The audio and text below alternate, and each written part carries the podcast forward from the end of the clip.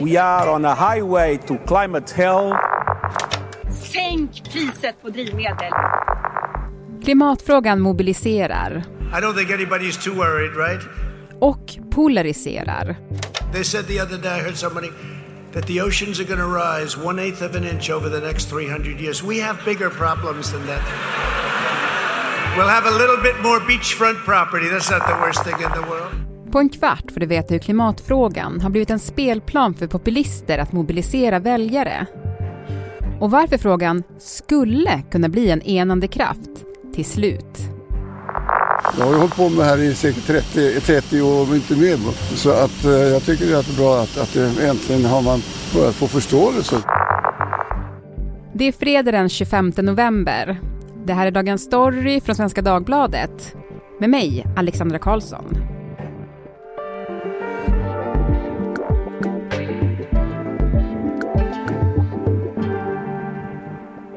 Erik Hedtjärn, politikchef här på Svenska Dagbladet och Mikael Törnvall, näringslivsreporter, precis hemkommen från klimattoppmötet COP27. Hej på er! Hej, hej. Hej! Du, Erik, är klimatet en vänsterfråga? Såklart svårt att svara på den frågan, men om man tittar på väljarna så är det lite av en, en vänsterfråga. För att Novus gjorde en sån undersökning för något år sedan där de frågade om man trodde att politiken kunde påverka klimatförändringarna. Och då var det så tydligt blockskiljande så att vänsterpartier till vänster trodde mer på politikens möjlighet i Sverige att påverka klimatförändringarna. Så på det sättet, ja. Mm. Du, eh, Micke, vad är ditt starkaste möte från Egypten och klimattoppmötet? Det första stort sett vi stöter på är en demonstration från ett gäng unga aktivister från den lilla önationen Tuvalu i Stilla havet. Och det som slog mig när jag intervjuade dem var liksom att de låter så ledsna på rösten. Man frågar dem, tror ni verkligen att det här mötet kommer kunna åstadkomma effekt? Och de nästan vädjande säger att det måste, vi har väntat i 30 år nu. Mm. Det finns en sorg och en frustration i rösten hos de här som man träffar som verkligen är drabbade. Mm. Men du, är det din bild att klimatfrågan är en höger-vänsterfråga i andra länder? Egentligen är det ju inte en höger-vänsterfråga för man ser det finns ju historiskt väldigt många traditionella höga politiker som driver den här frågan. Mm. Eh, så man kan ju inte säga att det på något sätt historiskt skulle kunna vara så att högern inte är intresserad av klimatet. Däremot är det helt klart så att det är liksom en skillnad med populistiska höga partier spelar ner klimatet. Och det beror ju helt enkelt på att det är dyrt att fixa klimatet. Mm. Erik, hur skulle du säga att miljöfrågan står sig i den här nya regeringen vi har nu, den här högerregeringen? För den har ju fått kritik för att ta bort en del av liksom, miljöaspekterna. Man brukar ju se att det finns eh, en, en skillnad mellan det som kallas här ekomodernister, alltså sådana som tror att eh, miljöfrågor kommer lösas och klimatfrågorna genom eh, teknik och genom innovationer och, och genom stimulanser och sådär. Det är en ganska stark sån här ådra i, har varit i Centerpartiet när de har, har eh, drivit miljöfrågor och i, i borgerligheten för då ser man på något sätt att man kan kombinera sånt som traditionellt högern tycker om som är marknadskrafter och eh, företagande med en, en eh, miljöpolitik. Och mycket av det som man ser från i, från den här regeringen det är ju sådana, den typen av lösningar. Man lägger ner väldigt stora förhoppningar på att näringslivet ska lösa det här med innovation och med nya gröna produkter som man då förväntar sig ska efterfrågas helt enkelt. Men sen är det inte så supertydligt så att man kan säga att det bara är högern som, som tycker så, som du är inne på Micke. Att det är ju också, det finns ju i vänstern, det finns också i Miljöpartiet, i den här som man brukar säga att de två falangerna, de två polerna som är så här fundisar och realos. Och då så är fundisarna, de är ju mer så här, vi, vi ska ställa om hela vårt sätt att leva. Eh, Medan de som är realos då, realisterna, eh, de, de, är ju mer, eh, tittar mer på hur, hur kan man liksom skruva på det. Så att det, det är inte så en jätteenkel tydlig dikotomi men, men om, om någonting så har den här regeringen har ju liksom svängt åt det här ekomodernistiska hållet när de, när de pratar om klimatpolitik. Burrows furniture is built for the way you live. From ensuring easy assembly and disassembly to honoring highly requested new colors for their award-winning seating, they always have their customers in mind. Their modular seating is made out of durable materials to last and grow with you. And with Burrow, you always get fast, free shipping. Get up to 60% off during Burrow's Memorial Day sale at burrow.com slash ACAST. That's burrow.com slash ACAST. burrow.com slash ACAST.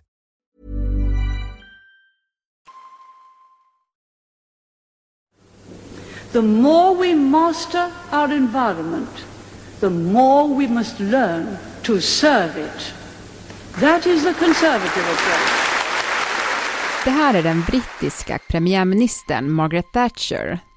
Hon höll flera brandtal om miljön, bland annat ett i FNs generalförsamling 1989, där hon uppmanade till gemensamma regelverk och utsläppsbegränsningar. Mr. President, the environmental challenge which confronts the whole world demands an equivalent response from the whole world. Every country will be affected and no one can opt out. Each country has to contribute and those countries who are industrialized must contribute more to help those who are not. Det är vid förra sekelskiftet som frågan om global uppvärmning först börjar föras på tal efter att industrialiseringen medfört kraftigt ökade utsläpp av växthusgaser i atmosfären. I början av 1900-talet så höll den konservative presidenten i USA, Theodore Roosevelt, ett tal om att den nya livsstilen förstörde själva fundamentet för, citat, vårt välstånd, våra barns välstånd och våra barnbarns. Like all Americans, I like big things. Big prairies, big forests and mountains. Han tyckte att den enskildes äganderätt var underordnad kollektivets behov av ren luft och rent vatten. Det var Roosevelt som initierade USAs enorma nationalparker. Något som många andra länder sen tog efter. Ja, men om vi stannar i USA då, så tycker jag i alla fall att det känns som att klimatfrågan där har blivit extremt polariserande. Stämmer det? Absolut, men eh, jag har ju bevakat amerikansk politik ganska länge eftersom jag var USA-korre i några år och jag tycker jag ser en väldigt stor skillnad mellan hur, alltså om man tänker sig George W. Bush som ändå tog USA ur Kyoto-avtalet och liksom hade ganska tveksamma track record som Eh, just vad gäller miljö och klimat, eh, så fanns det ju fortfarande i USA, alltså fram till bara för några år sedan, ganska starka krafter i det republikanska partiet också att vi ska bry oss om miljö och klimatet. Och John McCain, förra presidentkandidaten, han hade ju, var ju ganska känd för att lyfta den typen av frågor. Men sen blev ju republikanerna egentligen kapade av populisten Donald Trump. Eh, och gick på det här rena klimatförnekarspåret. Där, där alltså väldigt få republikaner idag ens vågar erkänna att det finns en klimatkris. Men jag skulle nog säga att det är ju inte det konservativa republikanska partiet som gör det utan det är det populistiska partiet som förnekar det. Mm. Du Erik, jag tänkte på i regeringskonstellationen nu så ingår ju också Sverigedemokraterna som ett samarbetsparti. Eh, och där finns det ju några företrädare som sticker ut lite grann när det gäller klimatet då, bland annat den nya riksledamoten Elsa Widding som en, i en debatt i riksdagen sa att klimatkrisen saknade vetenskapligt stöd. Att vi skulle befinna oss i en klimatkris anser jag saknar vetenskapligt stöd. Är den linjen någonting som SD har eller är det hon som har den? Det är ju ganska mycket hon som har den men sen så finns det också, eh, alltså när man intervjuar Jimmy Åkesson så är ju han lite så att han glider och inte vill kalla det för en kris. Det gjorde han i våra utfrågningar som vi gjorde inför valet för att då, är meningen så här akut kris, eh, det brinner i huset just exakt nu, eh, vi måste tömma det. Ungefär så resonerar han. Eh, det är någonting som händer om lång tid och då är det inte en kris ungefär. Mm. Och det har ju funnits liksom historiskt i Sverigedemokraterna att man har tonat ner klimat förändringens allvar på något sätt. Ehm, hon har ju liksom lyfts ju fram av partiet så på det sättet så ja, de tar inte avstånd från henne liksom. Mm. Hon är inte en politisk vilde.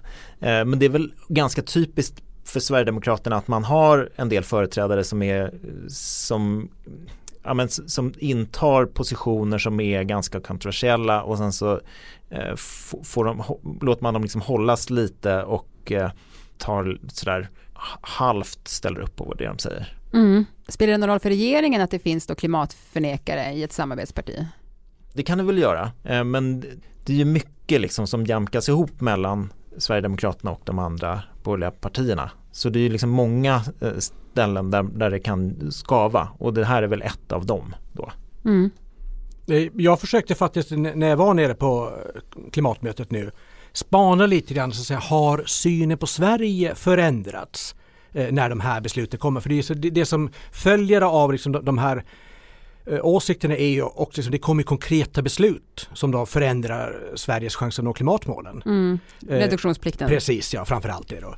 Eh, och eh, det blev väldigt blandat tyckte jag. Då, för jag skulle säga att till att börja med 90% bryr sig inte för Sverige är ett litet land i norra Europa som inte spelar så stor roll. Va? Ledsen att behöva avslöja det för er. Sen har man också en, en del som ändå ser Sverige mer långsiktigt och tycker Sverige långsiktigt ändå har varit en Eh, viktig röst i en massa internationella frågor. Eh, men sen träffar jag också en del, framförallt aktivister eh, från andra länder som lyfter fram att man tycker man ser en förändring i Eh, vart Sverige är på väg. Och en del som då till exempel som, till och med tycker att vi har klimatförnekare i regeringen. Eh, så det är ju uppenbarligen någonting som man ser också utanför Sverige. Mm.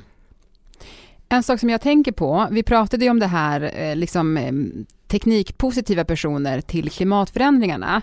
Och du lyfter fram näringslivet i Sverige, Micke då. Och där har vi ju haft liksom näringslivet med Wallenberg i första ledet som har skrivit eh, under ett upprop om att man vill ha en radi radikalare klimatpolitik. Hur ska man förstå det?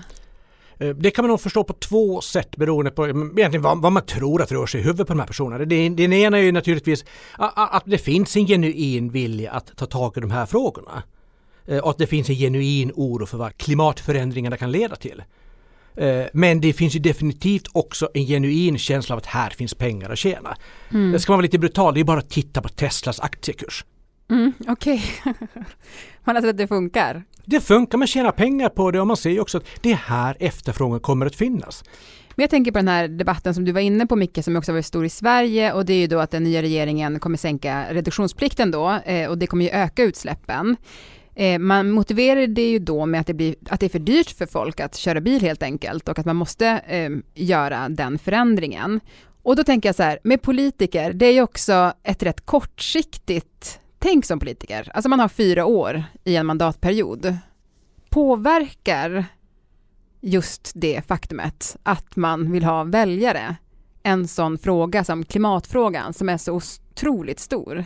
Det finns väl två svar på den här frågan. Det ena är att man alltid behöver ha väljare med sig. Sen så kan man ju liksom mobilisera runt frågor och det tror jag att man gör åt båda hållen. Jag tror att eh, Jimmy Åkesson sa eh, i förra veckan tror jag det var i talarstolen så pratade han om att eh, klimatfrågan är den nya invandringen. Att det är liksom, jag tror att de ser en möjlighet att, att göra den frågan liksom mobiliserande för, för, för sina väljare man, man brukar säga att Sverige spelar inte så stor roll eftersom vi har så små utsläpp. Men man ska kanske lägga till det också, Sverige spelar inte så stor roll eftersom vi är en del av EU. Det är där de breda besluten fattas om klimatförändringarna.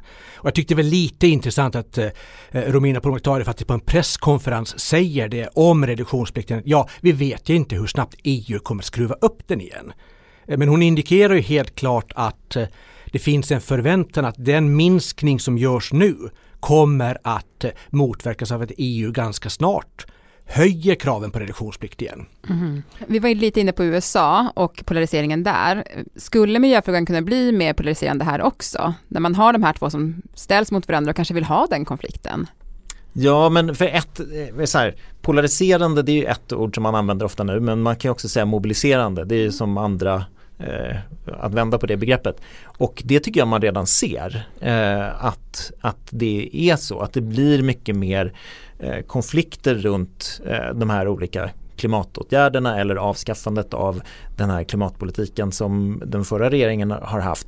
Där, där finns det ju mycket, mycket mer debatt kring den frågan nu än vad det fanns mm, ja, före valet. Tror ni att politiken eh, kommer förändras när effekterna av klimatförändringarna blir mer kännbara för oss här i Sverige till exempel? Så är det nog därför att eh, just nu blir ju processen till stor del väldigt teoretisk. Trots att vi pratar om länder de allra flesta aldrig har varit i Och vi pratar om en förändring som sker under väldigt lång tid trots allt. Det är ju trots allt mot slutet av det här seklet som vi kommer se de riktigt stora förändringarna. Men vi vet ju också då att eh, så att säga, något mindre katastrofala effekter av klimatförändringarna börjar komma redan nu. Vi såg ju översvämningarna i Gävle för något år sedan. Mm. Men vi kommer se mer av sånt, att svenska städer regnar bort. Det, sådana saker kommer vi börja se ganska snart och när det är naturligt också när människor själva blir påverkade eh, då blir man också mer engagerad i en fråga naturligtvis. Man ser ju det från och till också att, den, att, det, att klimatfrågan blir liksom högre på agendan, mer akut när man har varma somrar som 2018 när vi hade en, en väldigt torr sommar, eh, värmeböljorna i Europa, då, då får den här frågan också en, en annan energi och kommer högre på agendan och jag tror engagerar fler människor. Mm. Tack så jättemycket Erik och Micke för att ni var med i Dagens Story. Tack. Tack. Ready to pop the question? The jewelers at BlueNile.com have got sparkle down to a science with beautiful lab-grown diamonds worthy of your most brilliant moments. Their lab grown diamonds are independently graded and guaranteed identical to natural diamonds, and they're ready to ship to your door. Go to Bluenile.com and use promo code LISTEN to get $50 off your purchase of $500 or more. That's code LISTEN at Bluenile.com for $50 off. Bluenile.com code LISTEN.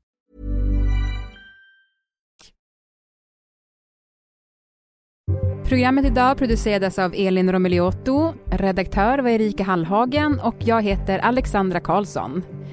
Vill du kontakta oss så mejla till dagensstory.svd.se. Klippen i programmet kom från C-SPAN, CNN, Sveriges Radio, Kristdemokraternas Facebook-sida och FNs hemsida. As Voyager 2 on its remarkable 12-year flight raced through the solar system to Neptune and beyond, we were awestruck by the pictures it sent back of arid, lifeless planets and moons. They were a solemn reminder that our planet has the unique privilege of life.